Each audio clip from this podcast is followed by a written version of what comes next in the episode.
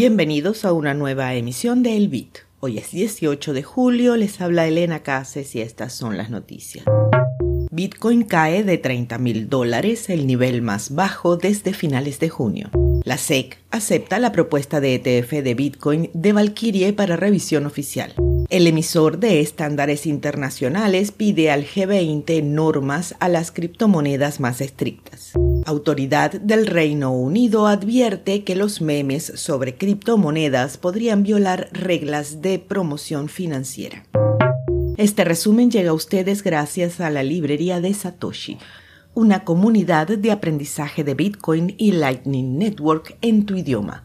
Más información en libreriadesatoshi.com.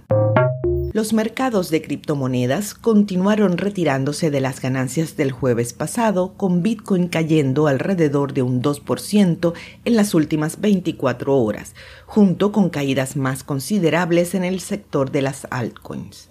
Ether cayó a 1.880 dólares, también una disminución del 2% en el mismo periodo.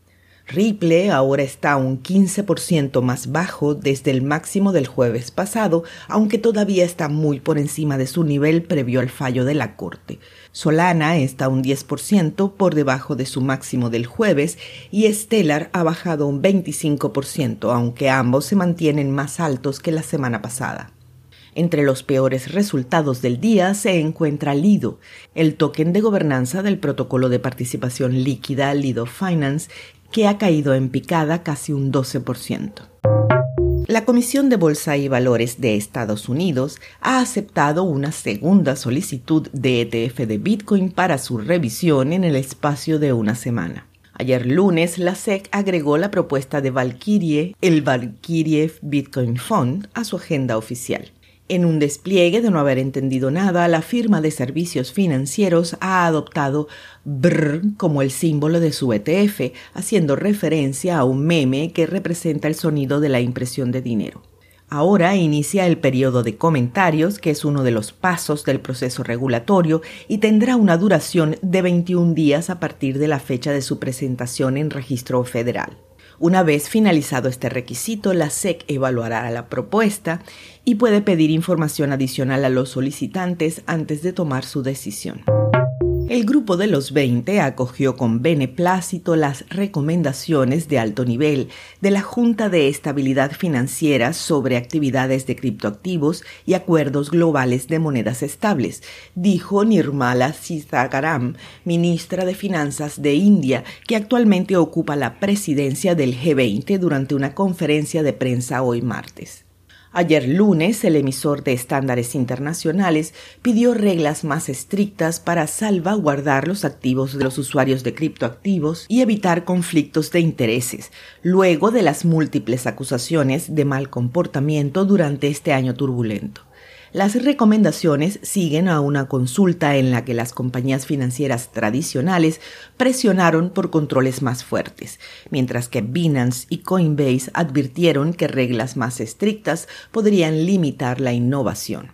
Además de las recomendaciones, en septiembre se presentará al G20 un documento de síntesis de la Junta y el Fondo Monetario Internacional que se centra en las implicaciones macro globales de las criptomonedas. Ahí es cuando se finalizará la posición del G20 sobre las criptomonedas durante la presidencia de la India. La Autoridad de Conducta Financiera del Reino Unido propuso nuevas pautas el lunes que contenían una sección sobre memes cripto que no cumplen y que se consideran promociones financieras. En una demostración de no tener miedo al ridículo, la agencia puso como ejemplo un meme que no cumple con las normas, que consistía en una imagen dividida que mostraba a una persona que tenía dificultades para gastar dinero en el supermercado en comparación con una persona que compraba criptomonedas con facilidad. Cito, se recuerda a las empresas que cualquier tipo de comunicación puede ser una promoción financiera y está sujeta a la norma S21, señaló la agencia, una infracción de la sección 21 de la Ley de Mercados y Servicios Financieros es un delito penal punible con hasta dos años de prisión y la imposición de una multa ilimitada o ambas. Vuelvo a citar que esto no tiene desperdicio. S21 tiene una amplia aplicación territorial y es efectiva incluso cuando una comunicación se origina fuera del territorio si es capaz de tener un efecto en el Reino Unido. Al cierre de esta emisión, el precio de Bitcoin es de 29.959 dólares, con una variación a la baja del 0,97% en 24 horas. Esto fue el Bit desde la librería de Satoshi con una producción de Proyecto Bitcoin.